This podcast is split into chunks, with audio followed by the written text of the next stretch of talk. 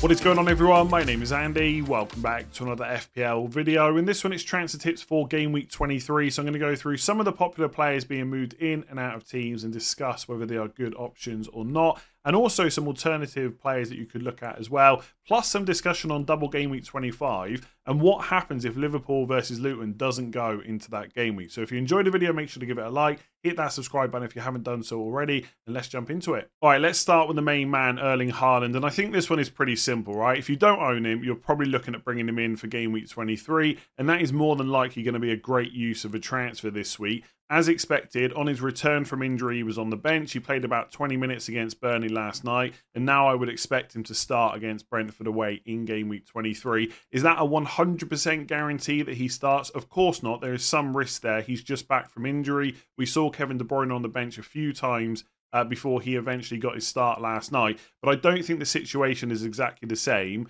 And I'd actually be really surprised if he doesn't start against Brentford. And I think his return from injury has actually fallen pretty nicely for Man City because usually they're playing weekend, Champions League weekend, etc. But they, he's come back to a game against Burnley at home. They don't need him for that. They can put him on the bench. And that was on Wednesday night. They don't play again until Monday. So it's a good enough break in between. And I think that one appearance off the bench is enough to see him start in game week 23. There's no need to rush that decision, of course. I mean, he might go up in price again. That's always a possibility. But you can wait and hear what Pep Guardiola says in his press conference ahead of the weekend. And unless he puts like a negative spin on things, like, well, Haaland played, but he felt a bit of pain, we're not sure about the next game. Unless he says something like that, I think most people should be looking to bring him in this week. I'm probably going to do that, and I'm almost certainly going to captain him as well. The bigger question mark is probably who do you sell. Now, everyone's got a slightly different team set up. I get that. I've got Watkins, Solanke, and Alvarez. The thought has crossed my mind, especially if you don't want a Man City defensive player in your team, is could we just keep Alvarez and sell someone else instead? Because we're all. I think the general narrative is that Haaland will start a lot of games, so will De Bruyne, and so will Foden. And Alvarez is definitely going to be the one that drops out. And that probably is the most likely.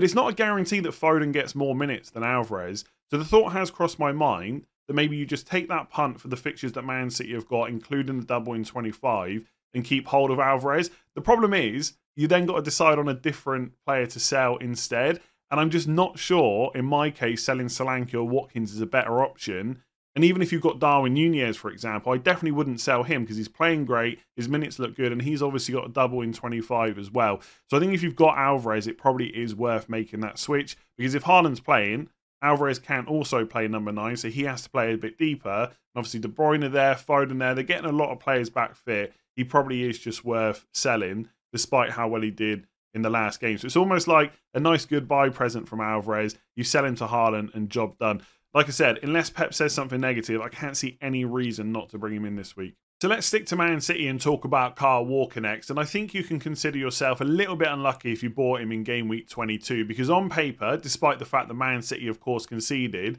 it was a great fixture and he'd started every single game this season. So I do think it was a little bit unlucky to bring him in and then he goes and gets benched. Moving forward, what do you do with him? Well, one of the problems is we don't know why he was benched for Burnley at home. Was it just a rest, in which case he should come straight back in? Was it tactical, in which case he could come straight back in? But does that mean he's at risk of a benching again soon? Or was it because of the off the field stuff? And if it was, how long is Pep going to keep him out of that first 11? The honest answer is I don't know, and no one really does. So this is what I would probably do looking ahead to kind of game weeks 23, 24, and that double in 25.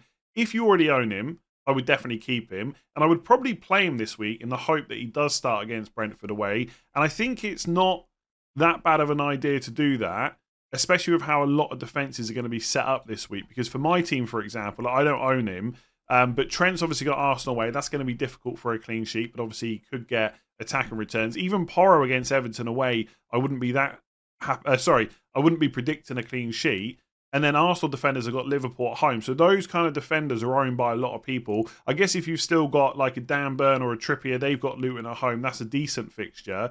But a lot of people are going to have defenders where you're not super confident about clean sheets. So I would probably play him and I would definitely hold on to him. I wouldn't um, kind of knee jerk and get rid of him.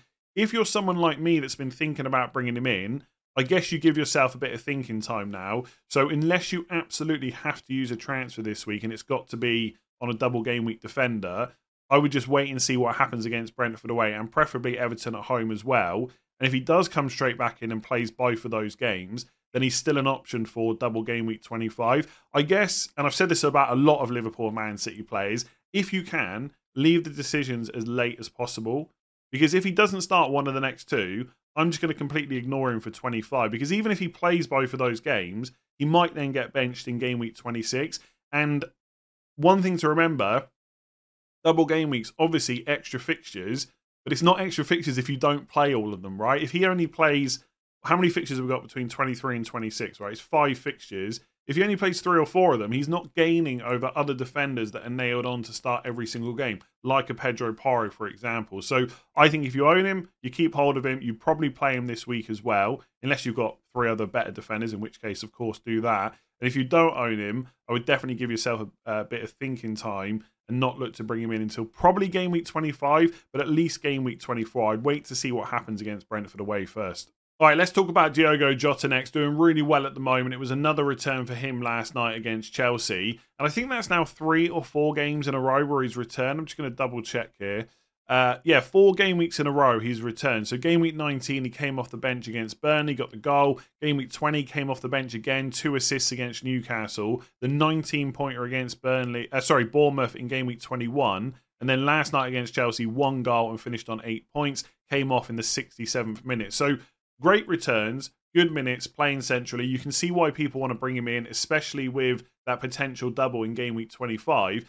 But that is worth talking about because it still hasn't been announced. And in game week 25, they play Brentford away on Saturday, the 17th of February. And I was listening to James on Planet FPL, and he reckons if that Luton at home game goes into 25, that would be played on Wednesday, 21st of February. That's only 20 days from now. You would have expected at this point that double game week to be announced. Now, it doesn't mean that it's not going to happen, but I do think if we don't hear about it by this weekend, we should start to get a little bit worried. Now, the good news if you own Jota is you've got lots of points. You don't need to worry about him. You just keep him in your team for now and hope that double gets put in. And if you don't own him, it's not that bad either because Arsenal away is not a particularly great fixture this week. So you can give yourself a bit more time to see if it gets announced because Burnley at home in game week 24 is Saturday, the 10th of February, and that is also deadline day as well. If we've not heard about it before game week 24, it's probably not happening. So I think, again, unless you need to use a transfer this week and Jota was your number one target, I would try and put it off for one more game week and just go from there. Obviously, it could get announced today or Friday, in which case, happy days. Go ahead and buy him if that was your original plan. But I don't think there's a rush to get him in against Arsenal away. And look, of course, Liverpool can score in that game. They're one of the best attacks in the league. They're playing really well at the moment. But the Arsenal defence is much better than the Chelsea one. I wouldn't expect Liverpool to go away to Arsenal and go and score three, four goals um, or anything like that. And the reason that I think the double is such a key piece of information is Liverpool blank after that. Right, and in game week 24, Burnley at home is good. 25, Brentford away, not bad either. But they blank in 26. Then they got Forest away in 27, which is okay for sure. But then in 28, it's Man City at home, not a particularly great fixture. And then if they keep getting through the FA Cup, if they get to the FA Cup uh, quarter final, they'll blank in 29. So that double really does play a big part in my thoughts around Liverpool players. Like even for Spurs, for example, with no double coming up anytime soon, they blank in 26, but the fixtures are good after that. Plus, they will all uh, they will definitely play in game week 29. So I do think that Luton a home game getting put into game week 25 is big information that we need. So if you can put off the decision to get Jota um, until 24, I would definitely do that. And obviously, if you've not got Haaland, then it's quite easy, right? Because he's the player that you're looking to bring in this week, and you can just delay Liverpool decisions till next week. So Jota looks good, but I would say my personal opinion anyway, and what I'm thinking with my team, if that double doesn't get announced for 25, I'll just ignore him, right? I know how good he could be for Burnley at home, but that's not enough to warrant bringing him in for potentially Arsenal away this week and then a blank in 26 and no double in 25. Let's see what happens. So James Maddison made his return in the league for Spurs last night, played 87 minutes against Brentford, picked up one assist and finished on seven points. So not a bad score, and already over 40,000 FPL managers have brought him in ahead of game week 23. And I don't mind that whatsoever. I really would give Spurs a lot of thought, even though they blank in game week 26. As I've just spoken about with Jota, that double for Liverpool in game week 25 really does play a big part in our thinking because if it doesn't happen, I think there's a case to be made that Spurs players could be more useful to a lot of FPL managers. Now, that's going to depend on chip strategy and stuff like that. But if you've already used your free hit or you don't want to use it in 29, I think Spurs look really good. The fixtures on paper, they haven't got like a run of green fixtures, but none of them are particularly bad, especially for an attacker. So you've got Everton away this week, Brighton at home in 24, and Wolves at home in 25. Then you've got that blank in 26. And then you've got Crystal Palace at home in 27, Villa away in 28, Fulham away in 29. As I've already mentioned, that is absolutely guaranteed to be on. And then even in game week 30, it's Luton at home. So if you wanted to delay your wild card, if you've still got that a little bit later, that's a really good fixture as well. Now, if you compare Spurs players to Man City, Man City don't blank in 26, and they've got the extra fixture in 25. So they have got extra fixtures over Spurs players. But if you can't be sure they're going to start, then obviously that gain isn't there. And as I've spoken about with Liverpool, if they don't double in 25, then they've got no extra fixtures over Spurs whatsoever. So I do think they're worth considering. You need to think about how you're going to manage game week 26. But I just think if you've got like a Maddison and a Jota or a Richarlison and Jota, you're more likely to drop the Liverpool player in 27 uh, sorry, in 26 rather than the Spurs one because of what's going to come afterwards. So that's all about chip strategy, fixtures, and stuff like that. In terms of James Maddison, I like him as a pick. I think he's absolutely nailed on when he's fit, and obviously he's back to fitness now. Played 87 minutes last night. You'd expect him to continue starting for Spurs. The underlying numbers are pretty good as well, but I'm not sure I would buy him ahead of Richarlison because Maddison 7.9, right? So in Richarlison, you got a player that's 0.9 million cheaper.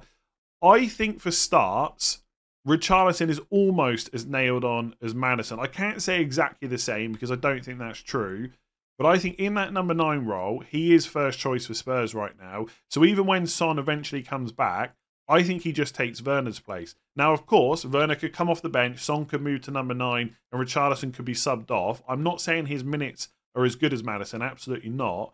But I do think he's first choice, right? And I think maybe that's being a little bit underrated at the moment. He's also got seven goals. Uh, sorry, yeah, seven goals in the last seven games, and his attacking. Uh, sorry, his goal threat is much higher than James Maddison. So if Richarlison and Maddison had exactly the same minutes from now until game week twenty nine, I think Richarlison's got every chance of scoring more points. He's more likely to go and get you a goal. Maddison is probably more likely to get you an assist most of the time. But obviously, the minutes are maybe not going to be the same. But then you've got that saving on him as well of 0.9 million. So a lot of it's going to come down to how much money do you have to spend. You've got you've got to start thinking about what your future transfers might be. So for me, for example, this week will be probably Alvarez to Haaland, right? Spoiler alert for team selection video tomorrow. That's almost certainly what I'm going to do. And I'll have 1.7 million in the bank. If I had Maddison instead of Richarlison, then I've only got 0.7. That might stop me getting in like a Jota for Gordon or something like that. I don't know what I'm going to do um, after this week, but it is in the back of my mind. Now, obviously, I'm not going to switch Richarlison to Maddison, but if I was starting fresh and having to buy one, I think I would go for the cheaper option. I guess it also depends on how many other risks you've got in your team. If you've got a few players you can't be 100% sure are going to keep their place, or maybe they're injury prone, and you're going to have transfers to deal with later on, maybe go for Maddison because he's 100% certain. I mean, 99.99% certain to start every game. But I do think Richarlison's minutes are being underrated a little bit. I do think he's first choice number nine. I think when Son comes back, it'll be Werner that misses out um, rather than Richarlison. Could be wrong there, but I think for 0.9 million saving, it could be worth it. And I definitely think Spurs players are worth looking at. So we need to talk about Trent Alexander-Arnold. He didn't start against Chelsea last night, despite getting minutes off the bench against Norwich in the FA Cup at the weekend. But not only that, his understudy at right back, Connor Bradley, starts against Chelsea, gets a goal and two assists, puts in a man of the match performance, and he has absolutely taken this opportunity while Trent has been injured to show Jurgen Klopp what he can do, and more importantly, show that he's fully capable of being in that Liverpool first 11. So we need to talk about the knock on effects for Trent in FPL. Now, I don't for one second think that Bradley is now first choice right back and Trent's going to have to work his way back into that team. So I would not buy Bradley for FPL despite how cheap he is. I don't think you're likely to get a huge amount of minutes from him. I think we can all probably agree that Trent is still first choice right back. Maybe I was a little bit too confident about his minutes following his injury against Chelsea, but I'd be really surprised if he doesn't start against Arsenal. So Bradley almost certainly not an FPL option unless Trent goes and gets injured again. But he could cause problems for Trent generally, right? Not every other game being benched, but if Klopp needs to rest Trent, then he's got a player he can do that with now. Whereas before, okay, you could play Gomez there, but it's not quite the same player as someone like Trent, whereas Bradley can fit into that role a little bit better. So down the line, it could be a problem. If we look at Liverpool's fixtures coming up, right, I think he starts against Arsenal this weekend as long as he's fit. Then that's on Sunday. The next game against Burnley is the following Saturday on the 10th of February. Then Brentford is on the 17th of February. There's no reason why, Trent, uh, why Trent can't play all three of those games. If the Luton game goes into game week 25, that will be on the 21st of February. So it's four days after the Brentford game and four days before the Carabao Cup final against Chelsea. So if you were going to play Connor Bradley and rest Trent, when would you do it? You'd probably do it for that Luton at home game. And then obviously you've got the Carabao Cup final. Trent plays that. That's on the 25th. The FA Cup fifth round will be around the 28th. So maybe you play Connor Bradley in that. And then you bring Trent back in for the Premier League game, right? So in terms of FPL games, I don't think Trent's going to miss that many. But could he miss that Luton game if it goes into double game week 25? It's definitely a possibility. Now, if you don't own Trent, there's no rush to bring him in anyway, right? Arsenal away is a pretty difficult fixture. And I think he's he's so good potentially for FPLs, and we've seen what he can do, right? I would probably still want him in. But if you think there's a genuine chance he misses that Luton game, I think you could go without him, especially if it's got a knock on effect in terms of other transfers you want to make, budget and stuff like that. Because then he would have Burnley at home, great. Brentford away, not bad. But I could see Brentford primarily Toney scoring in that game. And then you've got a blank in 26. If you don't think he gets the Luton fixture as well, might not be as worth it. Personally, I just think with Trent, there is so much upside with him.